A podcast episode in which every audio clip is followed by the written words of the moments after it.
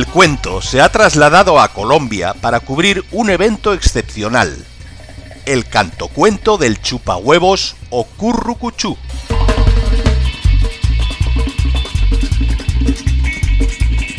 El chupahuevos canta por lo general en duetos en los que ambos individuos producen al mismo tiempo y en distintas notas el característico currucuchú que les da nombre.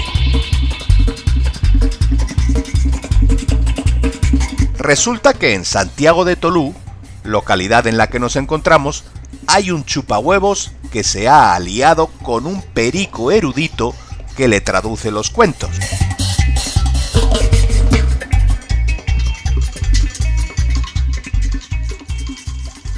Fue don Miromel Ombligo quien se percató de este fenómeno y se lo comunicó al enano pachanguero para que viniera a comprobarlo.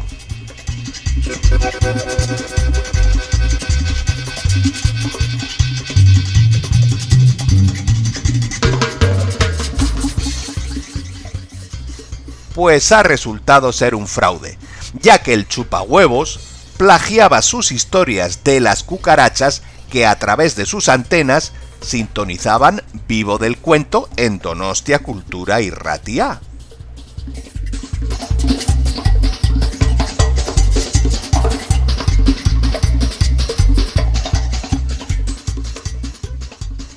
Pero, ya que estamos en Colombia, os proponemos el último viaje del buque fantasma de Gabriel García Márquez. Bienvenidas, bienvenidos a Vivo del Cuento.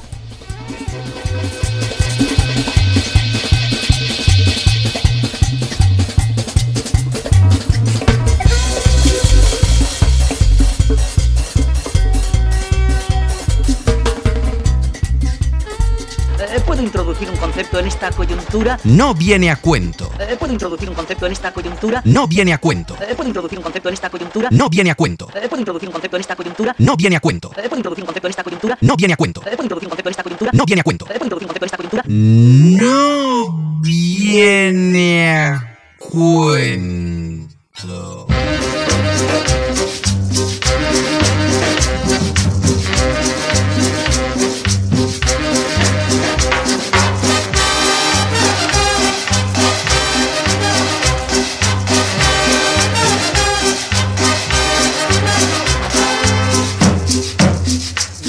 De Coites. Oye, Coite, gocemos, mijo.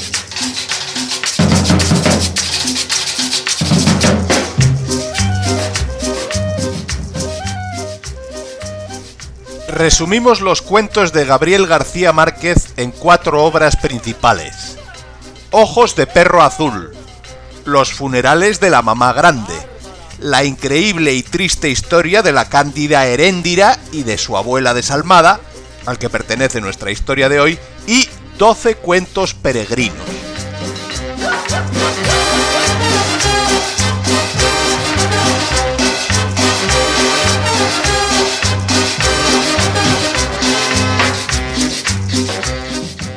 El último viaje del buque fantasma fue escrito en 1968 y publicado por primera vez en septiembre de 1971.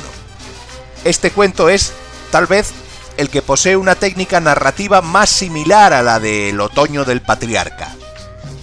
El texto está escrito en un párrafo único, solo las comas se encargan de dar respiro al lector y los narradores se van alternando en el transcurso de la historia.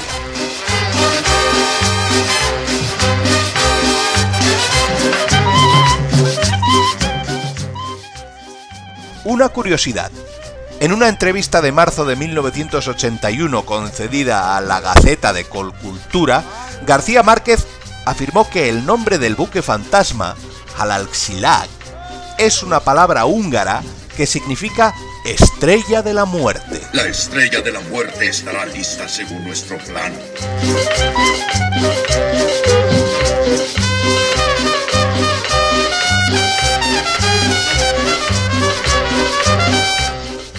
El escritor agregó que había escogido ese idioma porque provenía de una región sin mar.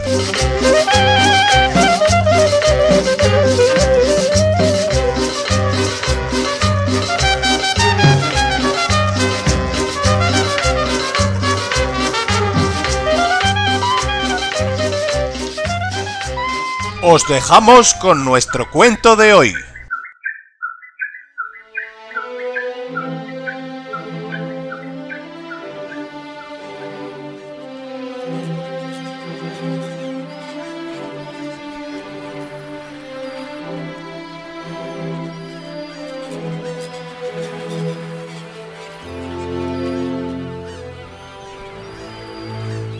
El último viaje del buque fantasma.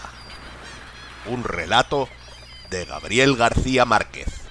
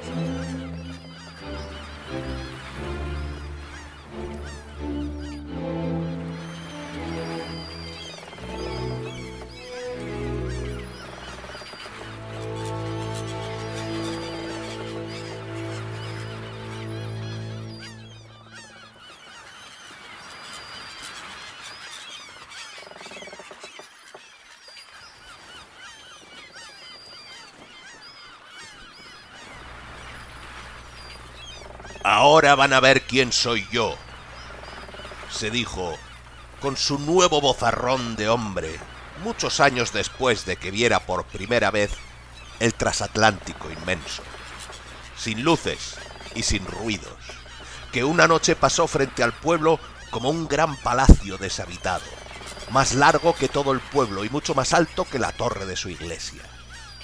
Y siguió navegando en tinieblas hacia la ciudad colonial fortificada contra los bucaneros, al otro lado de la bahía. Con su antiguo puerto negrero y el faro giratorio cuyas lúgubres aspas de luz, cada 15 segundos, transfiguraban el pueblo en un campamento lunar de casas fosforescentes y calles de desiertos volcánicos. Y aunque él era entonces un niño sin bozarrón de hombre, pero con permiso de su madre para escuchar hasta muy tarde en la playa las arpas nocturnas del viento, aún podía recordar, como si lo estuviera viendo, que el transatlántico desaparecía cuando la luz del faro le daba en el flanco y volvía a aparecer cuando la luz acababa de pasar. De modo que era un buque intermitente que iba apareciendo y desapareciendo hacia la entrada de la bahía buscando con tanteos de sonámbulo las boyas que señalaban el canal del puerto, hasta que algo debió fallar en sus agujas de orientación, porque derivó hacia los escollos, tropezó, saltó en pedazos y se hundió sin un solo ruido, aunque semejante encontronazo con los arrecifes era para producir un fragor de hierros y una explosión de máquinas que laran de pavor a los dragones más dormidos en la selva prehistórica que empezaba en las últimas calles de la ciudad y terminaba en el otro lado del mundo. Así que él mismo creyó que era un sueño, sobre todo al día siguiente, cuando vio el acuario radiante de la bahía, el desorden de colores de las barracas de los negros en las colinas del puerto, las goletas de los contrabandistas de las Guayanas recibiendo su cargamento de loros inocentes con el buche lleno de diamantes. Pensó, me dormí contando las estrellas y soñé con ese barco enorme, claro.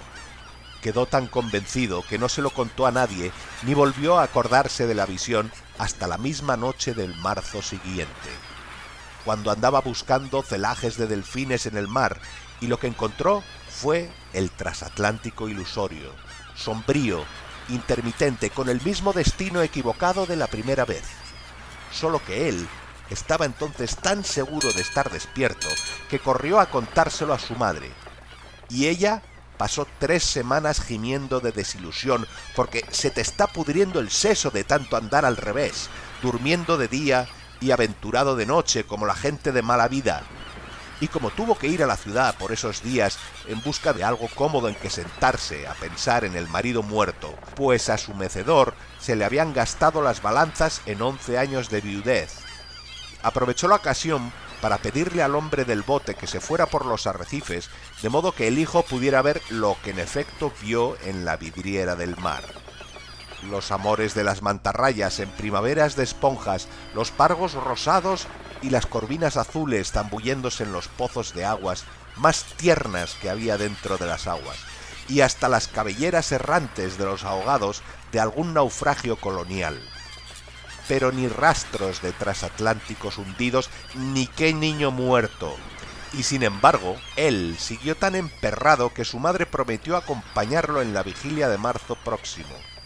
Seguro, sin saber que ya lo único seguro que había en su porvenir era una poltrona de los tiempos de Francis Drake, que compró en un remate de turcos, en la cual se sentó a descansar aquella misma noche, suspirando, mi pobre Holofernes, si vieras lo bien que se piensa en ti sobre estos forros de terciopelo y con estos brocados de catafalco de reina. Pero mientras más evocaba al marido muerto, más le borboritaba y se le volvía de chocolate la sangre en el corazón, como si en vez de estar sentada estuviera corriendo, empapada de escalofríos y con la respiración llena de tierra, hasta que él volvió en la madrugada y la encontró muerta en la poltrona, todavía caliente pero ya medio podrida, como los picados de culebra. Lo mismo que les ocurrió después a otras cuatro señoras, antes de que tiraran en el mar la poltrona asesina, muy lejos, donde no le hiciera mal a nadie, pues la habían usado tanto a través de los siglos que se le había gastado la facultad de producir descanso.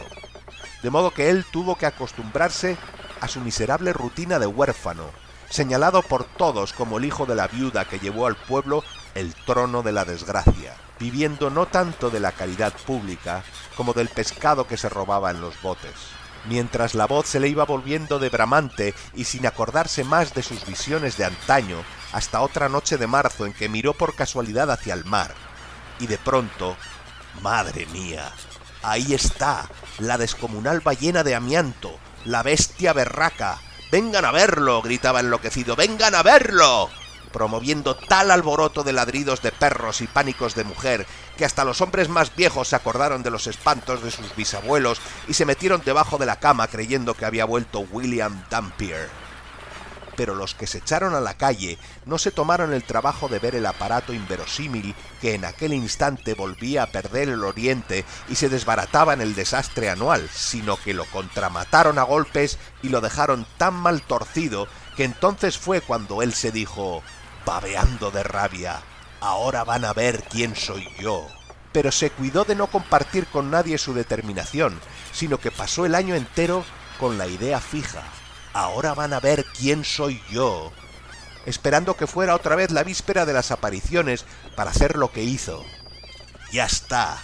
Se robó un bote, atravesó la bahía y pasó la tarde esperando su hora grande en los vericuetos del puerto negrero entre la salsamuera humana del Caribe, pero tan absorto en su aventura que no se detuvo como siempre frente a las tiendas de los hindúes a ver los mandarines de marfil tallados en el colmillo entero del elefante, ni se burló de los negros holandeses en sus velocípedos ortopédicos, ni se asustó como otras veces con los malayos de piel de cobra que le habían dado la vuelta al mundo cautivados por la quimera de una fonda secreta donde vendían filetes de brasileras al carbón porque no se dio cuenta de nada mientras la noche no se le vino encima con todo el peso de las estrellas y la selva, exhaló una fragancia dulce de gardenias y salamandras podridas, y ya estaba remando en el bote robado hacia la entrada de la bahía con la lámpara apagada para no alborotar a los policías del resguardo.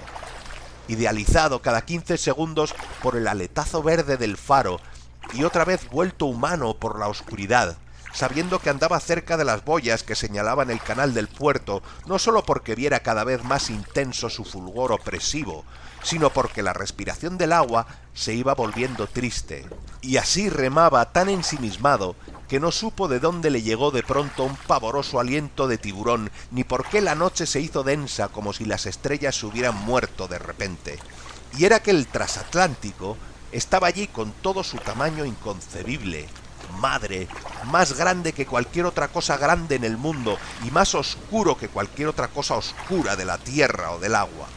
Trescientas mil toneladas de olor de tiburón pasando tan cerca del bote que él podía ver las costuras del precipicio de acero, sin una sola luz en los infinitos ojos de buey, sin un suspiro en las máquinas, sin un alma, y llevando consigo su propio ámbito de silencio, su propio cielo vacío, su propio aire muerto, su tiempo parado, su mar errante en el que flotaba un mundo entero de animales ahogados, y de pronto todo aquello desapareció con el lamparazo del faro y por un instante volvió a ser el Caribe diáfano, la noche del marzo, el aire cotidiano de los pelícanos, de modo que él se quedó solo entre las boyas, sin saber qué hacer, preguntándose, asombrado, si de veras no estaría soñando despierto.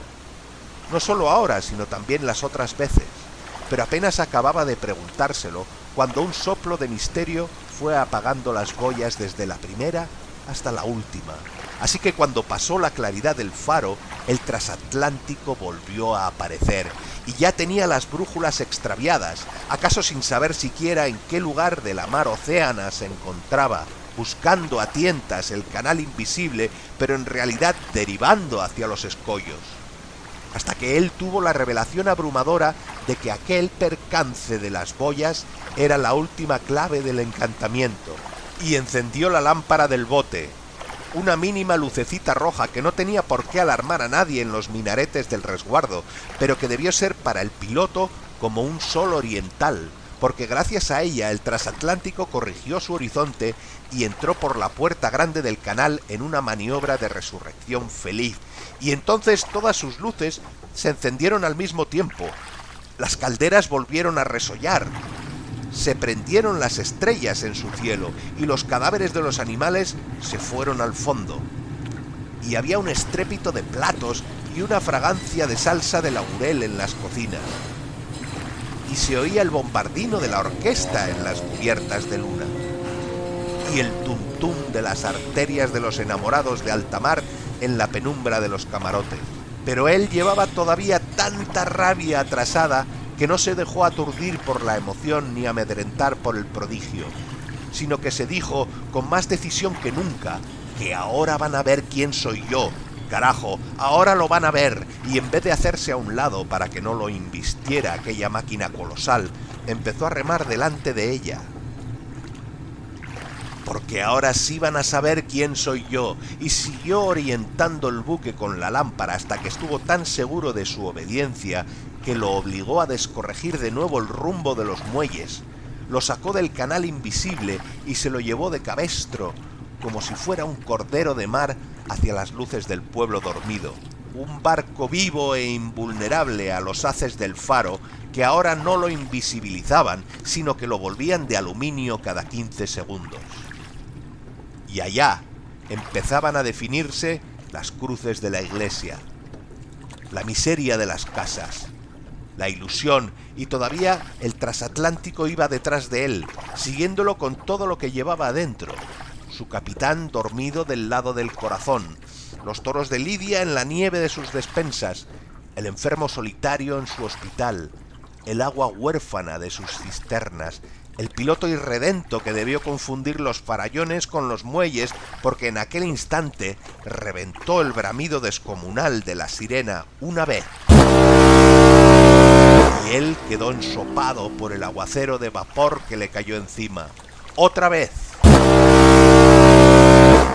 y el bote ajeno estuvo a punto de zozobrar. Y otra vez.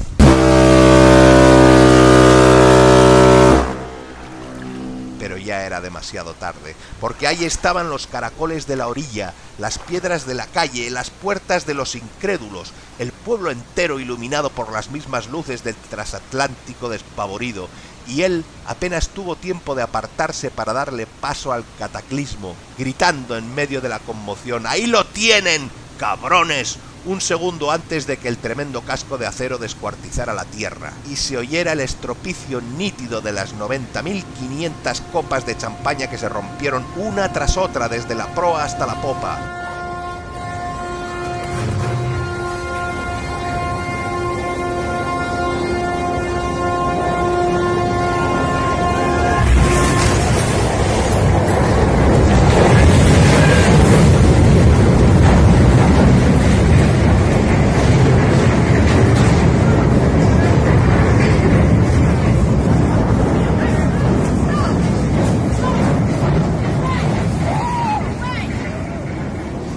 Se hizo la luz, y ya no fue más la madrugada de marzo, sino el mediodía de un miércoles radiante, y él pudo darse el gusto de ver a los incrédulos contemplando con la boca abierta el transatlántico más grande de este mundo y del otro, encallado frente a la iglesia, más blanco que todo, veinte veces más alto que la torre y como noventa y siete veces más largo que el pueblo, con el nombre grabado en letras de hierro, Alalxilac, y todavía chorreando por sus flancos las aguas antiguas y lánguidas de los mares de la muerte.